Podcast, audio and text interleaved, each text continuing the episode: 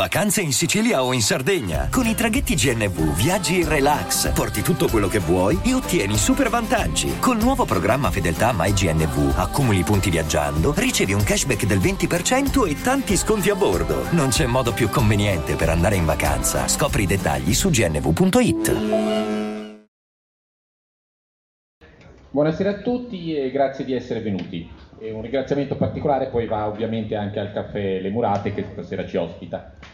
E io sono Nicola Farinelli e l'autore mi ha chiesto di introdurre lui il libro questa sera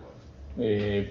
per tre motivi essenzialmente, perché siamo amici, perché sono un presunto esperto di libri, in realtà sono solo un gran lettore, e poi perché ho curato la supervisione del libro, cioè in realtà non ho fatto niente perché il testo era già abbastanza buono da essere pubblicato andava solo rivisto con un po' più di distacco, cosa che l'autore spesso non riesce a fare.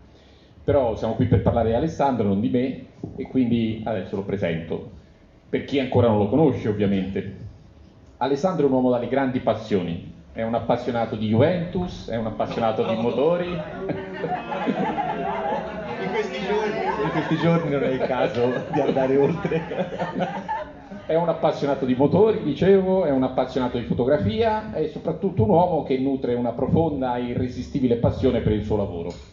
E un lavoro che ha sempre svolto nel settore finanziario, in banca, da quando era giovanissimo, dall'86, se ricordo bene quanto esatto. ha scritto, quando ha iniziato come operatore di borsa, fino ai giorni nostri, adesso è consulente finanziario. E per questa sua grande passione eh, unita all'esperienza, alla grande esperienza che ha maturato in tutti questi anni, nonché a una certa esuberanza caratteriale, e gli è venuto in mente che fosse necessario pubblicare un libro sulla finanza, la finanza amichevole, che è già un titolo curioso, come dice il prefatore, sembra quasi un paradosso, un ossimoro direi io. Poi ci spiegherà come mai la finanza amichevole. E oltre questo devo dire che chi ha imparato a conoscerlo come me, Alessandro ha anche un gran cuore dietro una scorza un po' a volte burbera e infatti i proventi di questo libro vanno tutti in beneficenza, ma ci parlerà anche di questo. Io lascerei la parola a lui e gli chiederei innanzitutto di presentarsi meglio di come ho fatto io. Grazie Nicola, a parte ci sono molte, quasi tutti mi conoscono però anche per chi mi conosce meno ho iniziato la mia attività nel 1986 in una SIM dove inizialmente facevo l'operatore di borsa, quindi quelli che stanno al telefono tutto il giorno a trattare i titoli quando c'era la borsa, le cosiddette grida e quindi c'era anche un, un periodo molto animato sui mercati finanziari da un punto di vista proprio di atmosfera. Poi ho continuato il mio percorso lavorando sia per istituti di credito italiani che anche stranieri fino ad oggi dove svolgo l'attività di consulente finanziario e quindi continuando nella eh, gestione dei miei clienti nel coordinamento e sviluppo dei consulenti finanziari dell'area eh, della Toscana. Due anni fa ho partecipato ad un master eh, fatto sul personal branding, quindi tutto quello che riguarda la comunicazione e quant'altro, e ho iniziato a fare queste eh, pillole di finanza, prima un po' come video e poi anche a livello podcast, quindi a livello audio. Perché questo? Era un qualcosa che avevo già in mente da tanto tempo, perché alcuni articoli anche e alcuni episodi che trovate all'interno del libro li avevo anche già scritti qualche anno prima, perché eh, quando ho lavorato per eh, un istituto di credito americano ho partecipato a un progetto di volontariato per andare a insegnare le prime basi di economia e finanza alle scuole elementari, medie e, sub- e superiori. E il sabato mattina andavo all'interno di queste scuole a insegnare ai ragazzi queste, queste forme di finanza a livello basico. Quindi mi è venuta un po' quest'idea di appunto eh, chiamare questo progetto la finanza amichevole. Perché? Se, come diceva giustamente Nicola e come c'è scritto nella prefazione, sembra un ossimoro, ma in realtà è così, cioè una cosa che è particolarmente ostica la finanza e che è mal digerita dalla maggior parte delle persone, va resa sempre più amichevole e sempre più alla portata di tutti, ma che sia non solo nei concetti base, ma che poi la finanza riguarda ognuno di noi tutti i giorni, si sente spesso dire no, a me la finanza non mi interessa, non, non me ne intendo, ma il bilancio familiare è, è finanza, quindi ognuno di noi quotidianamente affrontiamo il problema della finanza. E l'obiettivo era esattamente questo, di non, prima di tutto di non fare un qualcosa che fosse rivolto agli specialisti del settore, ma che fosse un qualcosa che è rivolto a tutti e soprattutto sia alle giovani generazioni, ma anche a ognuno di noi, semplicemente anche quando eh, argomenti che sentiamo spesso parlare alla televisione, uno dice, sente parlare dello spread tutti i giorni, però molte persone non sanno cos'è lo spread. E, e quindi rendere questi concetti che siano proprio alla portata di tutti, ma soprattutto che siano comprensibili, perché il problema maggiore è sempre quello di renderli comprensibili, cosa che anche nelle trasmissioni piuttosto che nei giornali il problema più grosso è sempre, è sempre questo, e cioè si sente tanti paroloni, si sente tanti concetti, però poi alla fine all'utente finale o alle persone questi concetti non arrivano perché non sono né spiegati bene ma spiegati nella maniera più semplice possibile. Quindi questo, il nome deriva esattamente da, che è venuto anche se vogliamo spontaneo il nome e, e quindi questo progetto è legato proprio alla semplicità poi di come si trasmette questi concetti che siano ovviamente disponibili per tutti. Quindi settimanalmente io faccio queste pillole podcast perché ogni settimana, il lunedì mattina, esce un nuovo podcast con un argomento diverso parlando appunto anche con Nicola e con altri amici, perché non trasferisci questi episodi che hai fatto in una raccolta? E il lockdown nelle cose negative porta anche a volte a, tra virgolette, a partorire anche di questi progetti e di queste idee. E quindi nel periodo proprio di lockdown mi sono messo lì, ho ripreso un po' tutte le puntate, gli appunti che avevo e ho chiesto a Nicola appunto di, di aiutarmi in questo e di portare avanti questo progetto. Eh, devo dire un'altra cosa che Alessandro mi aveva pregato di riferire prima dell'inizio delle, della nostra conversazione, che lui avrebbe piacere che interveniste durante, non vuole essere un monologo né tantomeno un dialogo fra noi due, ma vorrebbe vedere coinvolte anche le persone qui presenti, se avete domande o riflessioni da partecipare. Ecco. Molto volentieri anche di qualsiasi quesito chiarimento. Una cosa sorprendente che volevo aggiungere è che in effetti il volume eh, che ha scritto eh, rende più semplici questi concetti, ma non li banalizza mai. Eh, non è un solito linguaggio per iniziati che contraddistingue la stampa di settore o anche la televisione quando si occupa di questi argomenti. È qualcosa che semplifica per renderlo più comprensibile, però rimanendo sempre dentro un certo rigore. Non è mai banale e non è mai troppo semplicistico pur essendo alla portata di tutti. Grazie.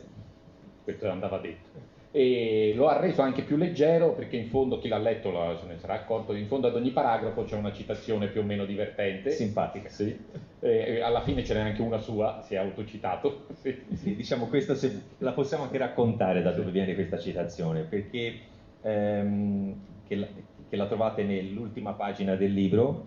Eh, e viene fuori proprio dal periodo che abbiamo vissuto tra marzo e aprile, dove praticamente tutti i giorni eh,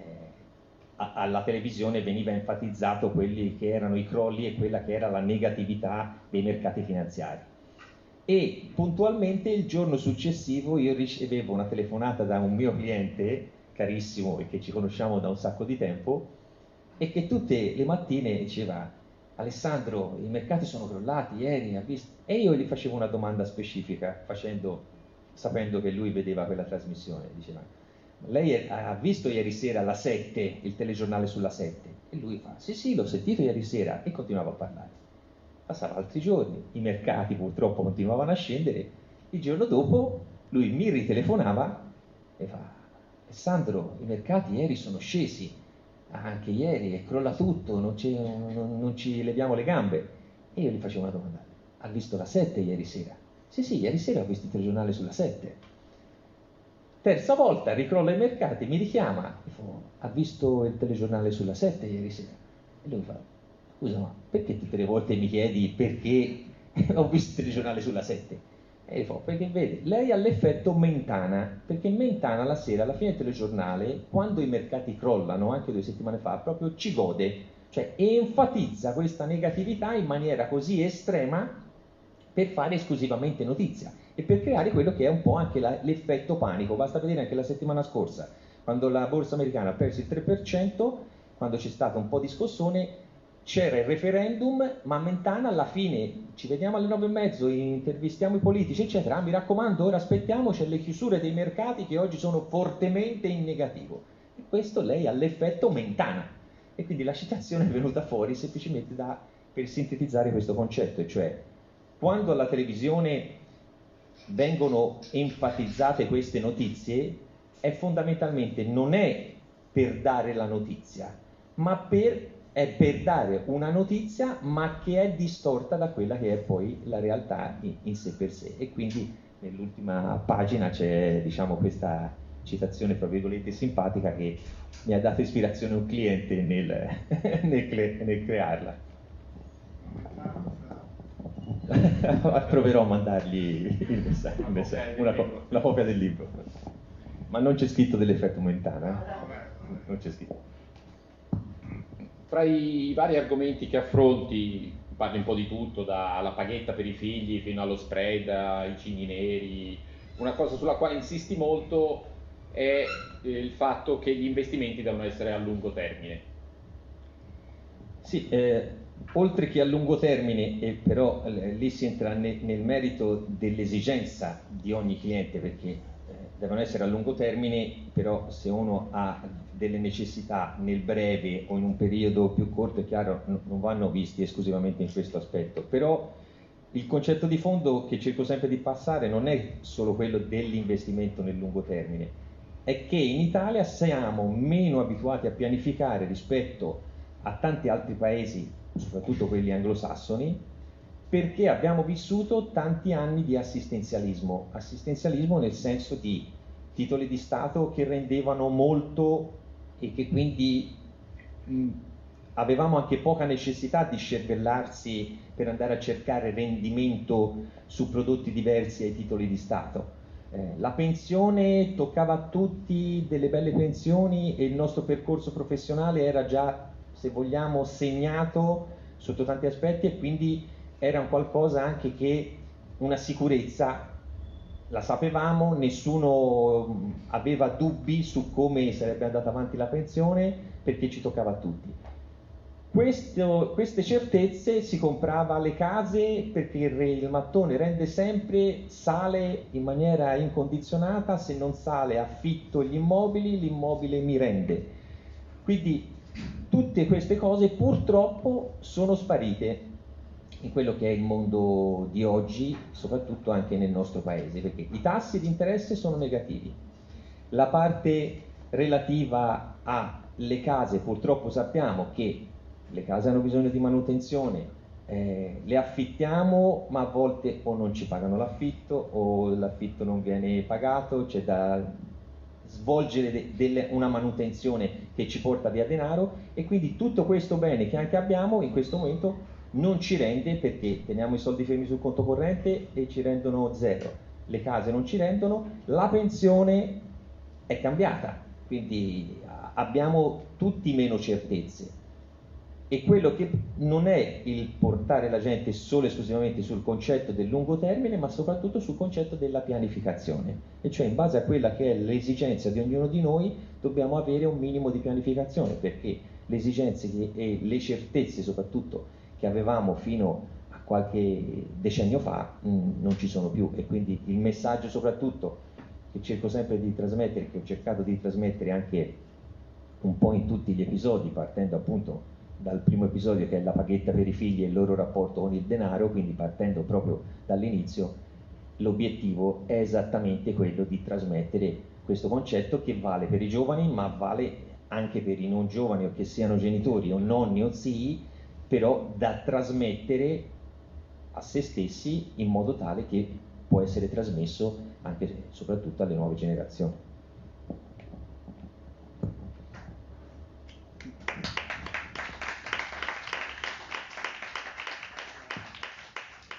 Credo che sia inevitabile una domanda sulla situazione attuale. Come hai detto tu, quando mi hai parlato di questo libro, del fatto che volevi scrivere questo libro, eravamo nella fase del lockdown.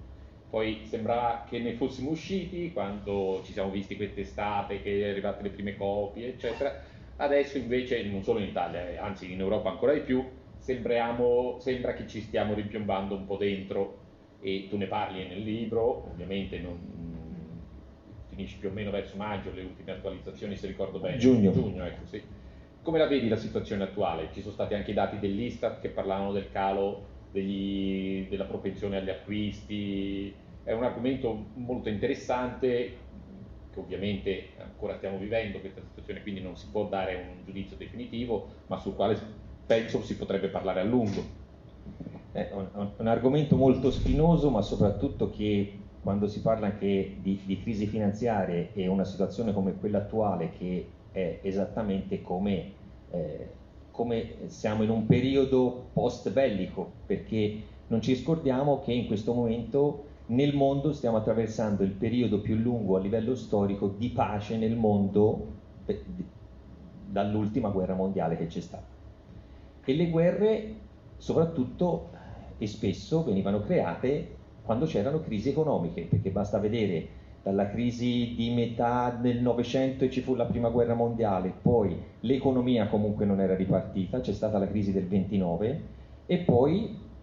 se non ci fosse stata ovviamente una crisi economica eh, da parte o gli inglesi e tantomeno gli americani non avrebbero avuto nemmeno l'interesse a preoccuparsi di quello che facevano i nazisti in Europa, tra virgolette. E una, la guerra di solito veniva creata perché si distrugge, si ricostruisce, si riparte. Il Covid-19 è a tutti gli effetti una guerra, perché sta distruggendo, che cosa sta distruggendo? Sta distruggendo le nostre abitudini, le nostre vite, sta distruggendo l'economia, perché ovviamente, eh, come diceva Nicola, spendiamo meno, stiamo più attenti alle spese che facciamo, siamo costretti a stare più in casa e questo apparentemente è una cosa che ognuno di noi crede che non ci tocchi, ma poi è una ruota che gira perché tocca a tutti, perché se un'attività commerciale non vende, no, non è poi che ne risente solo quell'attività commerciale lì, ma perché poi ovviamente va a, a ripercuotersi anche, basta leggere i dati anche relativi all'Inps di questi giorni, ci sono meno contributi e quindi c'è un, un impatto devastante anche sulle pensioni, quindi su quello che è l'andamento dell'Inps, se lo vogliamo semplificare senza entrare troppo nei dettagli. E quindi questo aspetto che cosa secondo me ci ha, eh, ci ha dato un contraccolpo e ci ha svegliato un po' tutto insieme, perché se noi vogliamo fare una previsione o facevamo una previsione un anno fa o due anni fa, quello che sta succedendo oggi come cambiamento anche nelle nostre abitudini e come cambiamento anche economico nei nostri usi e consumi, probabilmente sarebbe avvenuto nei prossimi dieci anni lo smart working, lavorare tutti da casa, eh, utilizzare meno eh, l'auto per utilizzare più o a volte i mezzi pubblici o eh, essere tutti più informatizzati, eh, in, consumare in maniera diversa, questo probabilmente sarebbe successo nell'arco dei prossimi dieci anni. Il Covid in, tre, in sei mesi ci ha fatto piombare in questa brutta realtà, fra virgolette. Ed è chiaro che fino a che non ci sarà un vaccino piuttosto che il Covid eh, perderà un po' più la sua forza, che almeno per quelli che sono i dati, anche se i contagi ci sono, ma la forza stessa del virus è minore rispetto a sei mesi fa, però sta distruggendo a tutti gli effetti l'economia. Dobbiamo noi essere coscienti che vivere in maniera diversa, consumare in maniera diversa, perché comunque ribadisco qualsiasi attività che ne risente in questo momento poi va a ripercuotersi su, su ognuno di noi, come dicevo prima. È chiaro che dobbiamo essere mentalmente più preparati a dei cambiamenti repentini, a un cambiamento repentino di vita perché e anche coscienti se vogliamo, perché tante cose che facevamo prima, come le facevamo prima, probabilmente no, non le faremo più, le faremo diversamente. Questo non è detto che sia una cosa negativa però dobbiamo essere fortemente coscienti che il Covid ha stravolto le nostre vite, soprattutto anche da un punto di vista economico. Nasceranno nuovi lavori, do- tante aziende dovranno riconvertire il proprio business perché quello attuale non è più sostenibile so- sotto tanti aspetti, da un punto di vista economico, ma anche da un punto di vista inquinamento, di come produciamo, di come consumiamo, quindi dobbiamo essere anche tutti molto più coscienti che ognuno di noi a piccole dosi deve fare anche un passo importante su quella che è un cambiamento epocale nel nostro essere, anche e soprattutto per la salvaguardia del, del pianeta prima di tutto, e, e, anche se vogliamo anche da un punto di vista etico, che dobbiamo essere un attimino più umani, fra virgolette, e meno egoisti. E poi sono cose che si ripercuotono anche sull'economia e su come produciamo e su come soprattutto poi alla fine consumiamo. C'è qualche domanda? Qualcuno vuole dire la sua? Li ho zittiti. Sì, sì.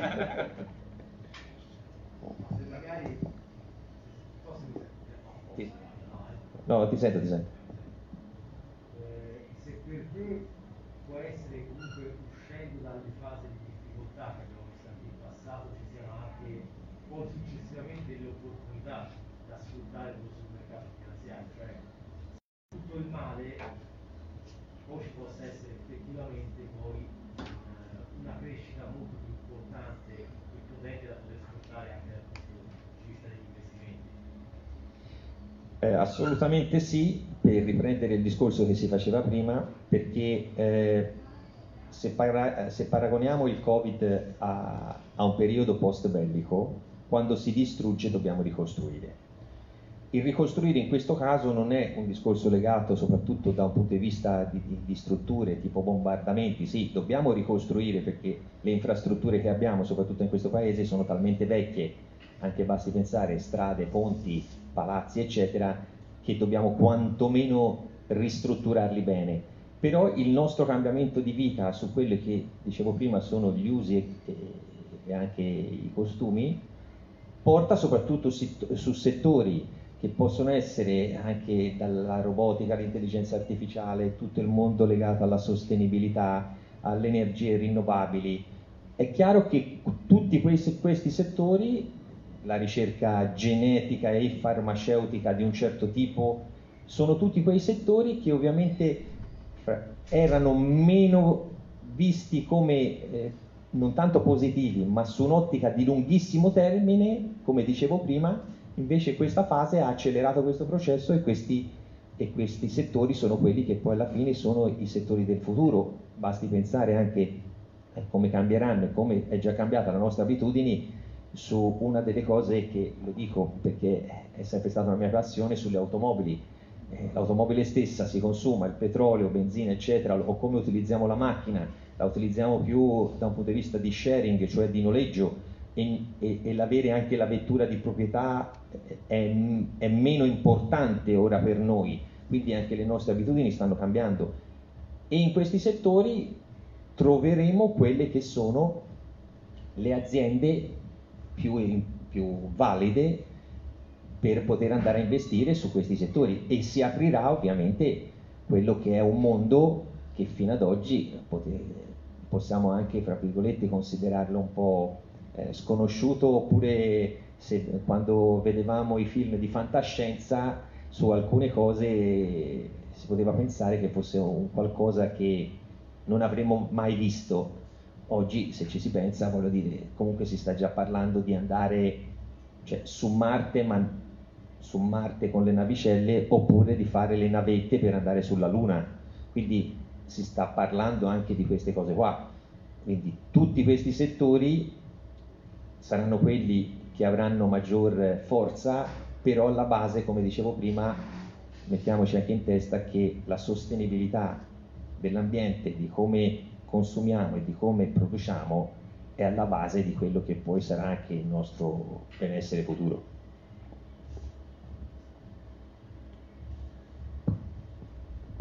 Eh, un altro argomento di cui ti sei occupato, un argomento molto interessante e anche delicato, è quello dello spread. C'è caduto anche un governo su, questo, su questa cosa e, e, non tutti ancora hanno chiaro che cos'è lo spread. Quindi eh, mi piacerebbe sentire da te che cos'è lo spread, perché è tanto importante e quanto c'è di politico in questo aspetto anche della finanza. Allora,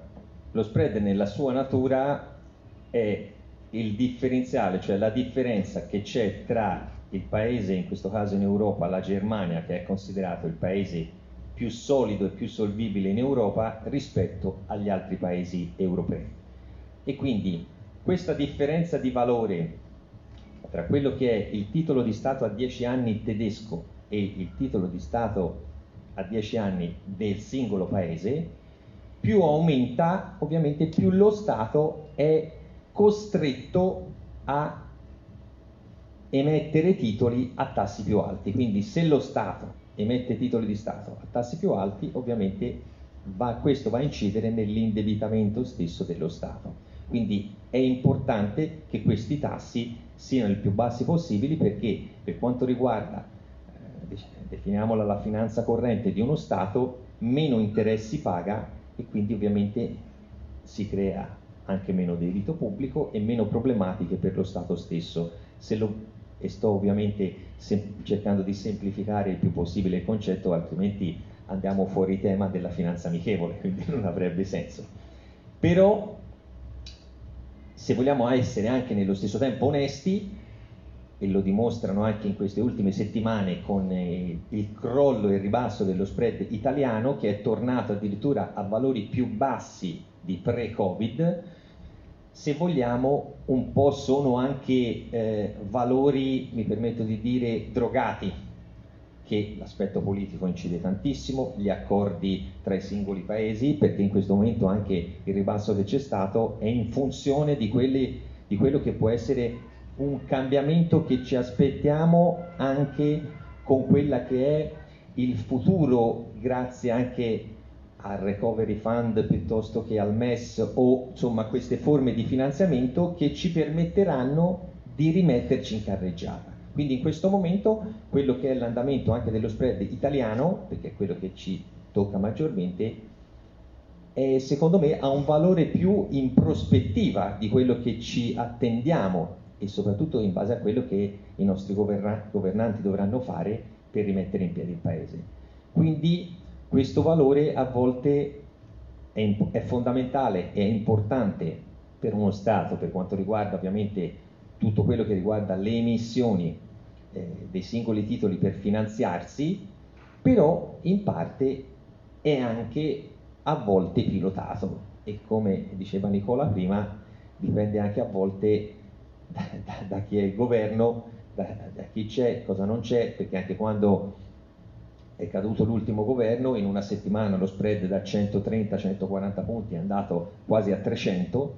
e quindi creando scossoni non indifferenti perché ovviamente lo spread che cosa poi incide anche? Incide sugli investitori, spread più alto è, quindi io ho i titoli di Stato che rendono di più, ma a tutti gli effetti è un cosiddetto premio al rischio, cioè chi investe sull'Italia ha un tasso più alto perché ha un rischio più alto a investire sull'Italia essendoci uno spread più alto. Quindi questo ovviamente è negativo per l'economia e anche per gli investitori stessi verso il nostro paese che è considerato fra virgolette più a rischio perché in quel momento lì eravamo noi e la Grecia a avere i titoli di Stato con il più alto tasso di interesse, quindi eravamo fondamentalmente paragonati alla Grecia. Apro una parentesi su, sul concetto, se vogliamo, anche dell'Europa, perché ci sono anche tante cose che non ci piacciono dell'Europa, ma io, opinione del tutto personale, se non si fosse all'interno di un'Unione Europea, che comunque non è un'Unione Europea, lo dimostrano anche quotidianamente, perché non c'è una coesione, però se non si fosse all'interno di un'Unione Europea, il nostro paese sicuramente sarebbe in una situazione ben peggiore di quella di quella attuale. Però, per ritornare al discorso dello spread,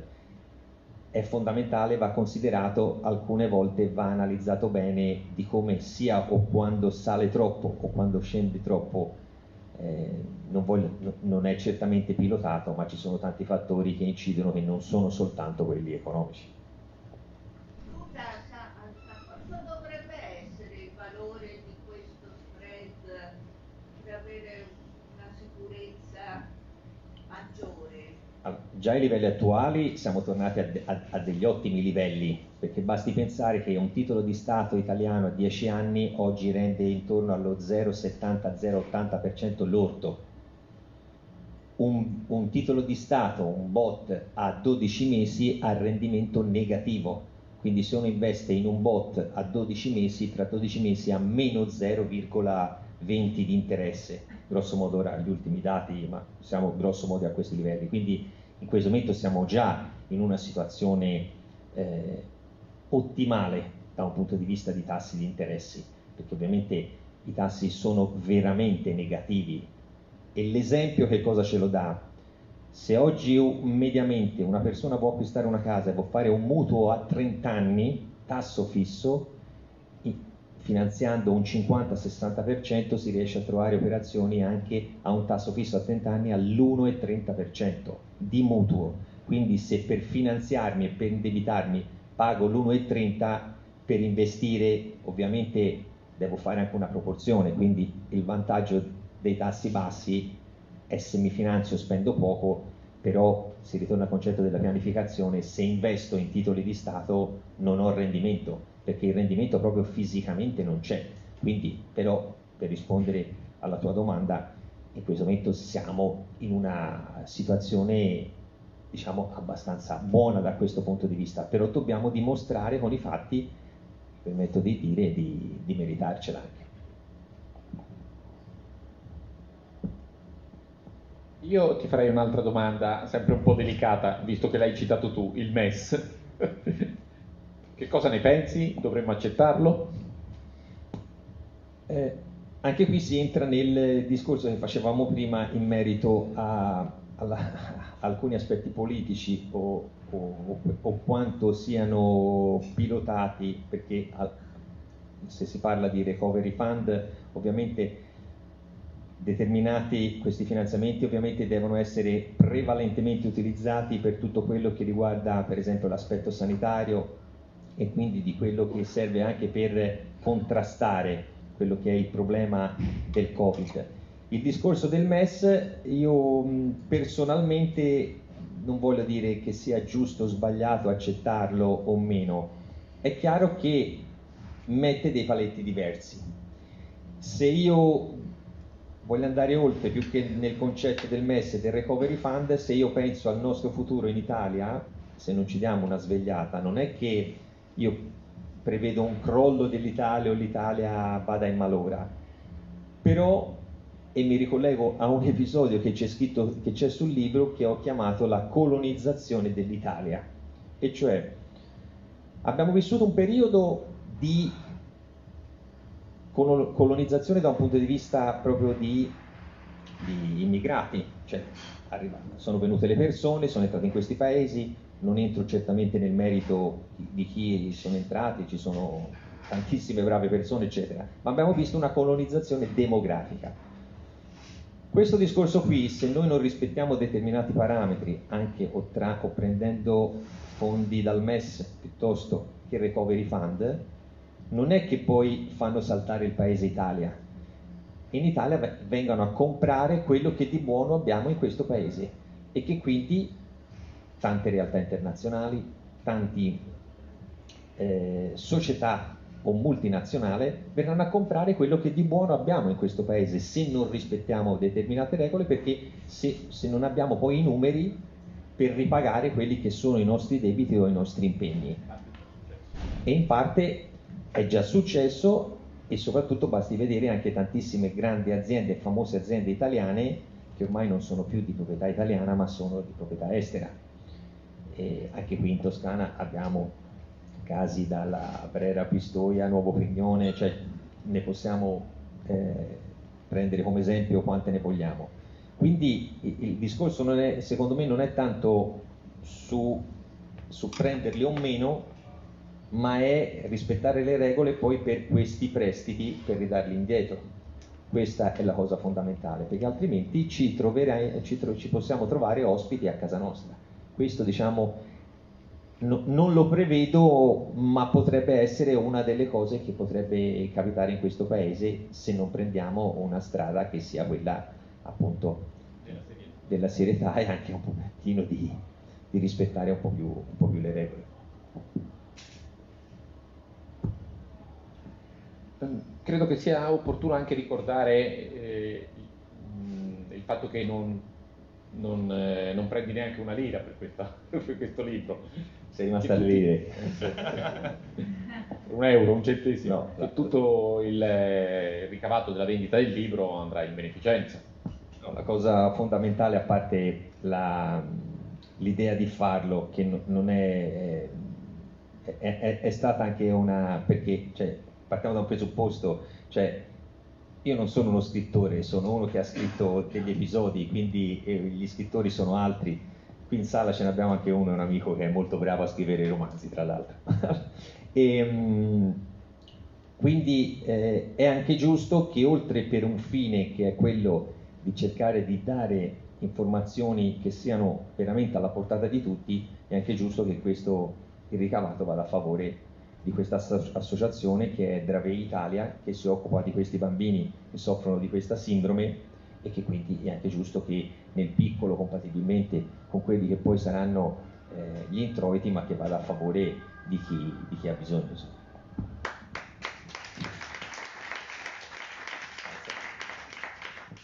Nel libro esiste anche la versione ebook eh, per i lettori tipo il Kindle. Eh. Sì, assolutamente. Ci sarà anche quella in inglese che qui ora appena avrà finito mio figlio di tradurla ci sarà anche la versione in inglese. Eh, ha, ha, chiesto molto, quindi siamo a trattare il prezzo sulla traduzione. Non dovrebbe prendere niente per beneficiare. no, ma per lui è il lavoro, quindi. Ma dici di non essere uno scrittore, ma tutto fa pensare che questo sia solo il primo di una serie di libri. Hai già qualche altro progetto in mente? Eh, sì, no, ma no, non è per ambizione. Il lockdown che cosa ha portato anche? Mm, mi è venuta un'idea durante appunto le, le, lunghe giornate impegnate anche e soprattutto sui mercati finanziari, è stata quella sempre eh, collegando quella che è la finanza amichevole soprattutto ai giovani. E quindi mi è venuta un'idea, e qui ci sono anche ragazzi o genitori eh, che mi hanno appoggiato su questo, ho deciso di fare delle interviste la sera ai ragazzi, e prevalentemente erano quasi tutti universitari, su, quel, su, quello che loro pensavano della finanza e quella che era la loro conoscenza della finanza. A parte è stata una cosa piacevolissima perché prima di tutto dai giovani si ha solo da imparare sempre. E, e quindi prima sono partito da, dagli amici di mio figlio, figli di amici, eh, figli di clienti e poi anche, si sono uniti anche altri ragazzi che facevano l'università eccetera, che anche non solo in Italia ma anche all'estero e dove ho portato avanti queste interviste. Quindi si è creato un po' questa sorta di gruppo. Quindi mi piacerebbe eh, fare un qualcosa che sia collegato a loro e quindi eh, dare la possibilità a ognuno di loro, quindi è come se facessi un libro I giovani e la finanza e che ogni capitolo sia dedicato a ognuno di loro e che, loro, eh, che ognuno di loro possa esprimere quello che è un concetto eh, finanziario o quella che è la loro esperienza in materia finanziaria. E che è chiaro poi che tutto deve, ah, se, se avrò tempo e capacità andrà comunque sempre tutto in beneficenza, però mi piacerebbe soprattutto fare questa cosa insieme ai giovani perché appunto poi insieme ai giovani si rimane giovani e quindi è anche una cosa più. E, però ecco mi, mi, piacerebbe portare avanti anche un'idea, un'idea di questo tipo con il tempo perché poi è chiaro sono tutte cose che uno fa avanza tempo e soprattutto nel fine settimana quindi no, ci vuole del tempo però ecco mi piacerebbe fare qualcosa con i giovani questo sì a proposito di giovani, il primo, se non ricordo male, il primo episodio è dedicato proprio ai giovani perché parli della paghetta, eh, che è un argomento curioso effettivamente. Mi piacerebbe sapere se è basato anche sulla propria esperienza personale con tuo figlio e mh, mm, si dovrebbe, si dovrebbe chiedere a lui. no, allora, eh, sì, è basato anche sull'esperienza di, con mio figlio, in questo senso, ehm, perché fin da quando era piccolo, a parte il discorso appunto della paghetta, ma anche un certo tipo di attività legata a, a un certo percorso, come potevano essere le vacanze studi all'estero, piuttosto che eh, una polizza legata al piano di studi che poi raggiunta la maggiore età lui poteva decidere se prendere questa polizza e utilizzarla come borsa di studio per l'università e che infatti è servita per quello, perché altrimenti eh, no, non avrebbe fra virgolette potuto farla perché comunque economicamente era un esborso eh, non bassissimo, però partendo da quando lui aveva l'età di tre anni, perché anche questo accantonamento l'ho iniziato quando lui aveva tre anni, quindi eh, quando si è diplomato ha avuto poi la possibilità di prendere i, i soldi accantonati e utilizzarli per quello che era il suo processo universitario. Quindi la, la, però indipendentemente da quello che è, ritorna al discorso della pianificazione degli obiettivi, è quello che eh, la critica che faccio sempre, ma è un'autocritica, non è solo la critica, è che soprattutto ai bambini, che quando appena nascono, o anche ai ragazzi, indipendentemente dalle disponibilità che ognuno di noi ha, però si tende sempre a, a dargli, non voglio dire più del dovuto, ma anche a comprare oggetti prevalentemente anche spesso inutili o che potrebbero essere parzialmente sostituiti da piani d'accumulo, di accantonamento o fargli capire che determinate cose possono essere finalizzate a un obiettivo ben preciso, diverso a quello che può essere un gioco piuttosto che un qualcosa diciamo di materiale, ma che gli può servire per quello che è una cosa positiva per il suo futuro, perché ritengo che comunque indipendentemente poi da, da quella che è la, la, prospettiva che uno ha, no? o anche semplicemente di accantonare i soldi perché a 14 anni mi voglio comprare il motorino, cioè non, non, è, non, essere, non voglio essere solo sempre legato al piano di studi perché io sono l'ultima persona che deve essere presa come modello in quanto a studio perché quando andavo a scuola era esattamente uno di quelli che è sempre andato piuttosto male e voglia di studiare non ce l'avevo, quindi no, non devo essere preso come modello da quel punto di vista lì, però nel pianificare un obiettivo più lungo di quello che può essere anche un, un semplice bene, una vacanza, un oggetto, ma che quello che io ti do ti deve servire anche per quello e te per raggiungere quell'obiettivo lì, mi permetto di dire, devi farti bastare i soldi per ogni cosa che te, che te fai. E quindi è per quello che eh, l'iniziare semplicemente dalla base è quella che poi eh, ti facilita dopo, per far capire anche quello che è il valore stesso del, del denaro e che comunque per raggiungere qualsiasi tipo di obiettivo ci vuole ovviamente del sacrificio. Eh, mi chiedo infine se in tanti anni di lavoro hai qualche aneddoto curioso di cui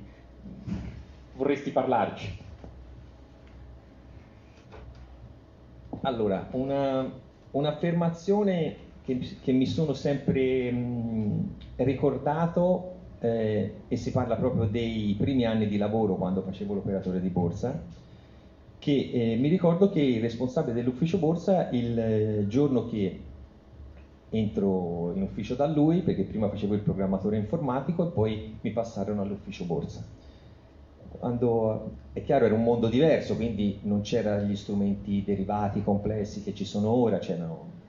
i singoli titoli, c'erano le azioni, i titoli di Stato, quindi un mercato molto più semplice di quello che, che c'è adesso. E mi ricordo che il giorno che mi siedo accanto a lui e lui mi dice, Alessandro,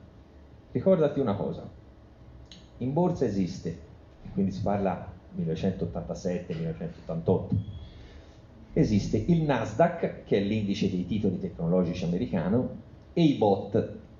E fa, no, non esiste il NAP, esiste le azioni, esiste tutti i titoli, esiste i, i titoli, le obbligazioni a medio e lungo termine. E lui dice no, no, no. Quando i mercati salgono, ti devi investire il 100% su quello che tira di più e che è più aggressivo, non ti devi andare a inventare cose strane. Se i mercati sono incerti, all'epoca è chiaro si sta parlando che i bot rendevano il 9, il 10, l'11%, quindi non si sta parlando certamente di tassi di ora, dice quando i mercati non vanno non ti stare a cervellare più di tanto, metti in parcheggio e tieni sui bot. Però questa cosa perché mi è rimasta in mente? Perché fondamentalmente anche con il passare del tempo in parte c'ha ragione anche se il mercato è cambiato. Perché? Perché se i mercati vanno dobbiamo esporci in maniera un po' più aggressiva anche se è contro la nostra volontà. Se i mercati a volte non vanno conviene stare più prudenti senza andare a cercare per forza un rendimento che ci espone a un rischio maggiore. Quindi io l'ho tradotto più su questo su questo concetto, ma anche per enfatizzare, perché forse perché ero, ero, ero, giovane e allora sono le cose che quando te le insegnano all'inizio a lavorare te le ricordi, te le ricordi sempre. Non sono solo cambiati gli strumenti finanziari, ma anche gli strumenti tecnologici con cui si opera sul mercato finanziario. È tutto un altro mondo rispetto a quello che hai visto nella seconda metà degli anni Ottanta. Sì, anche perché eh, quando ho iniziato a lavorare appunto c'erano le grida e quindi eh, ho lavorato anche per, eh, infatti è anche nelle, in un episodio quando parlo delle commodities, cioè le materie prime, e quando uno per avere l'idea di che cosa erano le grida, di che cosa era la borsa, se si ricorda, e, e il film Una poltrona per due, tanto la vigilia di Natale lo vediamo tutti, perché ovviamente ormai è una tappa obbligata per tutti, quando appunto il succo d'arancia congelato e, ci sono gli attori, e, e c'è nel mezzo alla borsa tutta la gente che urla a fare i gesti nella borsa. Eh, io nell'86, nell'88 ho lavorato per un mese e mezzo in borsa a Milano quando c'erano le grida e quando eh, per chi appunto è un po' più grandicello come me c'era Everardo della Noce su, su Rai 2 che a Luna faceva il servizio dalla borsa di Milano che era nel mezzo al, al, alla confusione. E quell'aspetto lì se vogliamo era più semplice ma era anche a quei tempi lì, se vogliamo, un po' artefatto, perché quando c'erano le cosiddette chiusure a fine giornata dei singoli titoli, tanti agenti di cambio che erano quelli autorizzati per fare lo scambio delle contrattazioni, a volte il famoso insider trading, cioè la soffiata, quando non c'era una legge ben precisa, eh, veniva, venivano fatte delle cose fuori da ogni immaginazione, il mercato se vogliamo sotto certi aspetti era anche più, molto più pilotato di ora e era anche più facile pilotarlo. Oggi è diventato più difficile, più complesso, perché questo? Perché ci sono strumenti molto più complicati e molto più complessi e sono i cosiddetti strumenti derivati, perché eh, l'esempio più pratico che possiamo fare è quando si parla anche del valore tipo del petrolio o dell'oro e quindi si parla dei cosiddetti future, cioè di, di quanto io pagherò un contratto del petrolio piuttosto che l'oro a una certa scadenza. Se oggi nel mondo ognuno volesse ritirare i contratti di oro che ci sono in circolazione, non c'è oro fisico per consegnarli e per soddisfarli tutti. Questo è un dato oggettivo. Come lo stesso quando è capitato sempre nel periodo di lockdown quando hanno enfatizzato la notizia alla televisione che il valore del petrolio a scadenza del mese successivo è andato in negativo. E uno dice come il petrolio, cioè ti regalano i barili del petrolio? No, perché praticamente quel fatto della crisi che c'era in quel momento e che quindi non si consumava, non si produceva,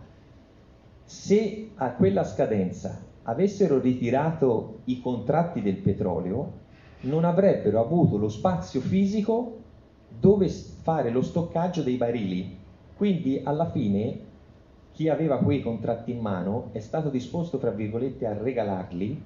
perché ovviamente se avesse ritirato quei contratti fisicamente non aveva lo spazio perché non consumi petrolio, le industrie sono tutte ferme, quindi il petrolio era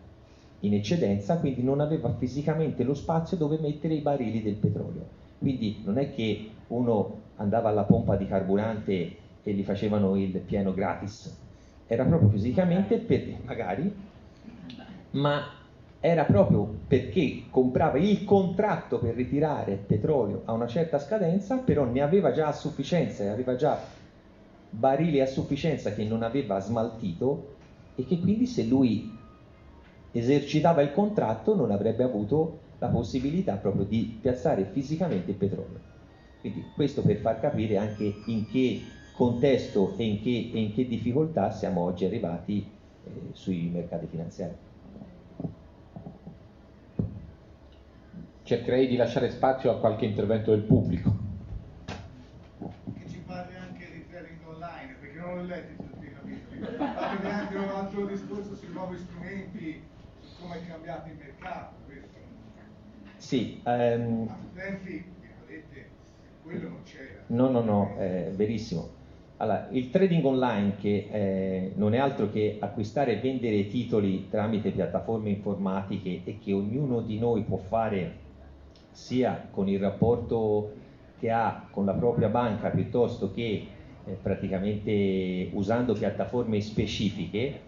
sono strumenti molto validi e molto, mh, diciamo, dove si può operare direttamente, ma c'è anche tanta pubblicità ingannevole che viene fatta su internet, perché eh, viene data quasi la certezza che uno facendo trading online con un operatore a telefono che ti apparentemente ti consiglia cosa comprare e cosa vendere, si guadagna sempre. E questa è una delle... Però che cosa succede? Eh,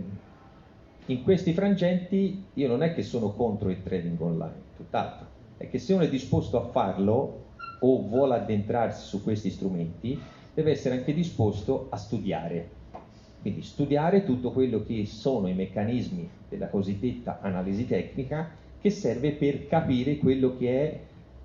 e, e soprattutto come operare con il trading online, perché ovviamente si parla comunque di operazioni nel bre- medio-breve periodo.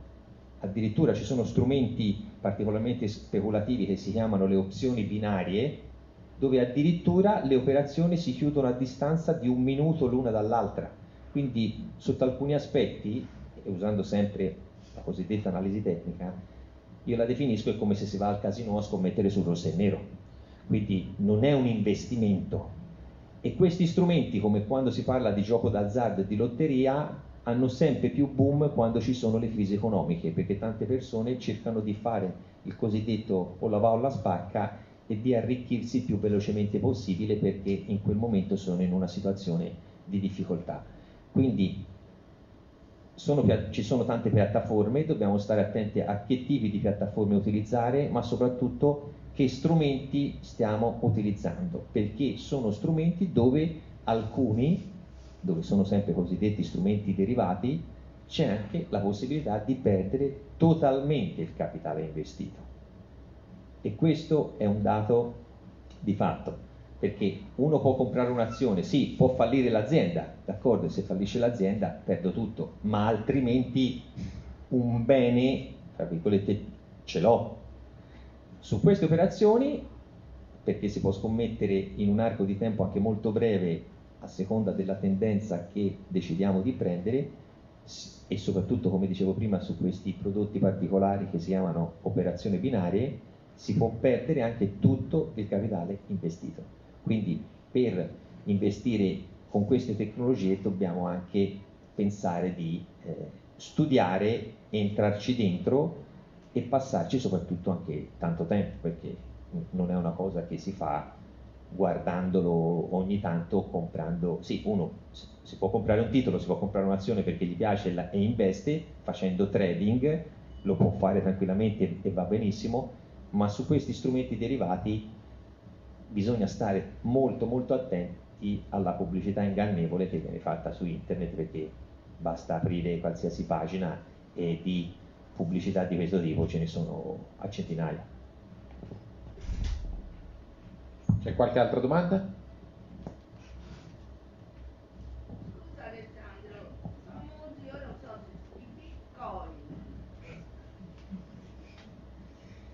Allora, Bitcoin, di nome eh, lo sapete tutti, eh, non è altro che una cosiddetta criptovaluta, quindi una valuta digitale che tra l'altro è argomento di questa settimana, la puntata infatti che è uscita ieri, il podcast che ho, che ho emesso ieri, è relativa al Digital One, cioè È la prima volta al mondo che uno Stato, in questo caso la Repubblica Popolare Cinese, ha emesso una valuta digitale. Per rispondere alla tua domanda, il Bitcoin appunto valuta digitale che è nata così, fra virgolette, poi la, la storia quella vera del Bitcoin eh, credo che la sappiano probabilmente in pochi e non è detto che le notizie che sappiamo tutti siano quelle reali, ma è stata creata inizialmente per un qualcosa di scollegato totalmente alle banche centrali e che potesse essere utilizzato da tutti tramite eh, qualsiasi tipo di transazione, anche non avendo un conto corrente, perché semplicemente le valute digitali lavorano tutto su un cosiddetto wallet, cioè un, por- un portafoglio, ma che il wallet, il portafoglio può essere tranquillamente o una chiavetta USB piuttosto che il nostro smartphone. Quindi non ho bisogno di avere nessun conto aperto in nessuna banca e posso effettuare pagamenti utilizzando questa moneta digitale su chi può reperire questi, questi strumenti di pagamento. È chiaro che poi che cosa si è creato su queste, su queste valute? Si è creato ovviamente sono attività dove c'è stato un grossissimo sviluppo anche per quanto riguarda i movimenti cosiddetti illeciti, e quindi tutto quello che riguarda finanziamento droga, terrorismo, acquisto di armi e quant'altro, perché è stato utilizzato da stati o anche da entità per bypassare quelli che sono i movimenti di denaro dai canali ufficiali. E guarda caso quando nel 2000 ormai, se non ricordo male, 16 o 17, quando alla televisione ovviamente hanno ufficializzato che veniva negoziato il cosiddetto future, cioè derivato sui bitcoin alla borsa a Chicago, è iniziata la speculazione. Infatti poi da sostanzialmente quasi a, quando è nato sostanzi- era sostanzialmente a 5 dollari, 10 dollari, centesimi, è arrivato qui fino a un massimo nell'arco di un anno di quasi 20.000 dollari, per poi ricrollare a 3.000 dollari di valore ed ora rivale intorno a 10.000 dollari, ma non è tanto questo aspetto qui, ma è quanto, e ricollegandomi al discorso che dicevo prima della moneta digitale cinese, di quello che sarà il futuro delle monete digitali e che quindi, perché anche la Repubblica Popolare sta creando una cosa del genere? Sono un miliardo e mezzo di persone, Tantissime persone in Cina non hanno, assu- non hanno il conto corrente, però hanno lo smartphone con il quale fanno tutti. Quindi la moneta digitale gli servirà per poter negoziare e poter fare acquisti da qualsiasi parte semplicemente utilizzando il telefono, quindi senza avere più la, la, possibilità, la possibilità, di avere un conto corrente in banca. E questo che cosa gli servirà a loro? Gli servirà ovviamente per fare anche tutto quello che è un'attività anche se vogliamo, eh, tutto per loro hanno un grosso problema anche per quanto riguarda la parte, eh, se vogliamo, non tanto di terrorismo, ma tutto quello che è dell'illegale in Cina e quindi questo è anche per tracciare e per ufficializzare tutti quelli che sono il movimento di denaro. Se la vogliamo guardare un pochettino più a, a largo raggio, con la nuova via della seta che oltre che, che, ovviamente partendo dalla Cina, ma che toccherà tantissimi paesi, tra i quali anche l'Italia e poi tutta l'Africa, che ormai metà è di proprietà della Cina, probabilmente nella loro idea ci può essere anche quella di andare a sopravanzare quella che è l'egemonia del dollaro nelle negoziazioni internazionali. Quindi i bitcoin, monete digitali, servono per facilitare anche quella che è la nostra attività le criptovalute al di fuori di questa sono tutte fuori mercati regolamentati, non sono eh, negoziate ufficialmente, si possono acquistare esclusivamente tramite piattaforme specifiche su internet, ma non tramite la vostra banca, ma tramite voi stessi con piattaforme specifiche che acquistano criptovalute. Sono nate per un discorso appunto etico e poi spesso come succede la finanza per quello perché non è amichevole, quando subentra troppo la finanza subentra un po' della speculazione.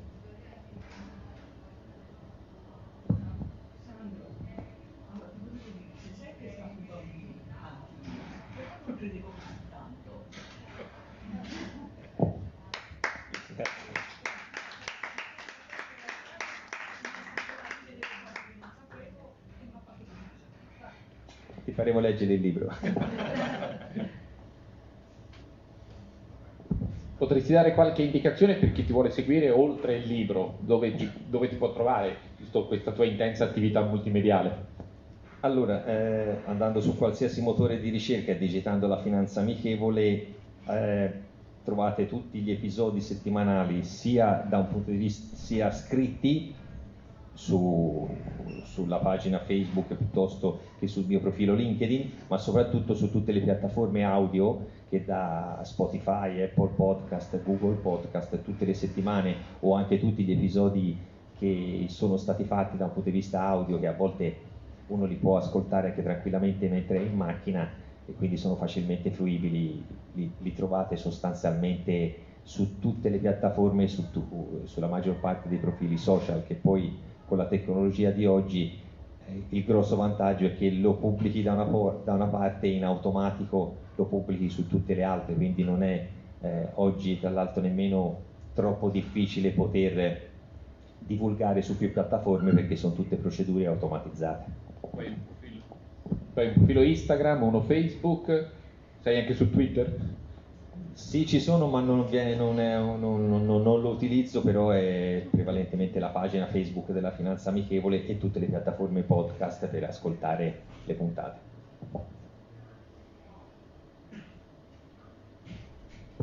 Ah, c'è anche il consiglio, ma chi scavo, chi si compra?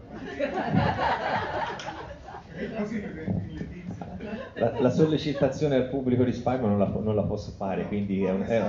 è, è un argomento. Quindi è, è, l'unica cosa che non, non, non, è nelle attività che non posso svolgere pubblicamente.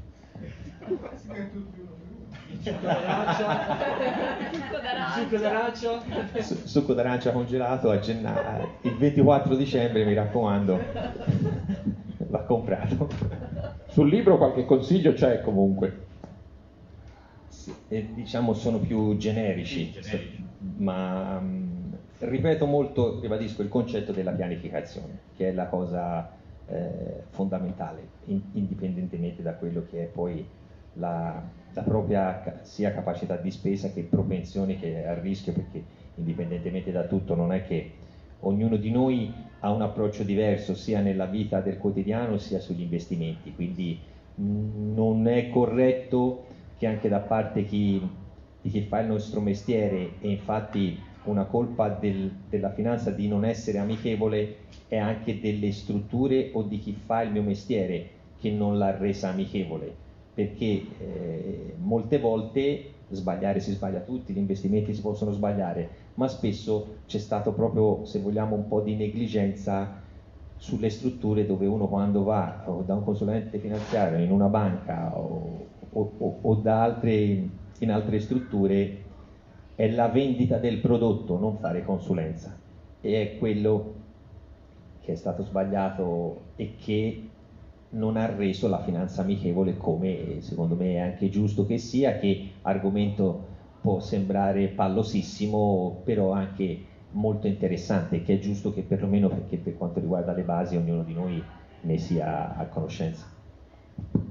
Questo è un argomento che mi sta particolarmente a cuore, perché oltre alla responsabilità dei tuoi colleghi, per così dire, non credi che ci sia anche una responsabilità da parte di chi si rivolge a loro credendo di poter fare soldi velocemente, senza sforzo e senza pianificazione e senza studio? Sì, non, voglio, eh, non voglio dire che la colpa è al 50%, perché non sarebbe, non sarebbe corretto, perché eh, anche la formazione finanziaria, la cultura finanziaria nasce sempre dal basso e quindi dalla, dalla, partiamo dalla scuola. Se il nostro Stato ci ha reso eh, in, in, in, una situazione di appunto assistenzialismo e non di concetto finanziario, è chiaro che siamo cresciuti con questo concetto, quindi l'utente stesso no, non può essere colpevole di questo aspetto perché non è cresciuto con questa mentalità. E quindi la colpa che do anche alle istituzioni è quella che la materia base del, del, di economia e di finanza dovrebbe essere insegnata fin dalle scuole elementari, proprio partendo semplicemente dal salvadanaio, ma perché io mi ricordo quando ero bambino e facevo le elementari, Mi ricordo che appunto c'era all'epoca una banca che tra l'altro non esiste più e dove avevamo il nostro salvadanaio marchiato con quella banca dove ci mettevamo gli spiccioli dentro con la chiavetta che avevano i nostri genitori, quando era pieno il salvadanaio allora prendevamo gli spiccioli. E che il concetto fondamentalmente è quello, e quella è una cosa che anche all'elementare è sparita, non c'è più. Quindi la colpa è anche di, dei nostri governanti, perché come l'esempio pratico ora cercheranno di rimetterla, è stata tolta educazione civica, come si può pensare che le, altro argomento da non toccare, però tanti aspetti dovrebbero essere analizzati fin da quando siamo piccoli, che servono sia per i bambini e soprattutto per i genitori e per i nonni, per entrare nel concetto stesso della, del risparmio per poterlo trasmettere che serve sia agli adulti che anche ai, ai bambini.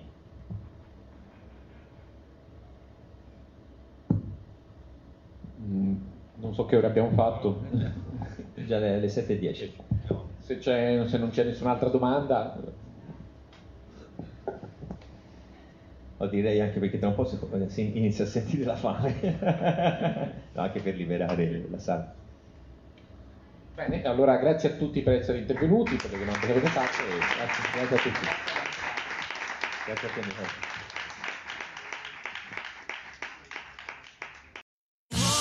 Sotto costo 1 euro. Fino all'11 maggio il notebook Lenovo IdeaPad Slim 3 16 GB di RAM con processore Intel Core i5 è tuo a 529 euro perché 1 euro batte forte sempre.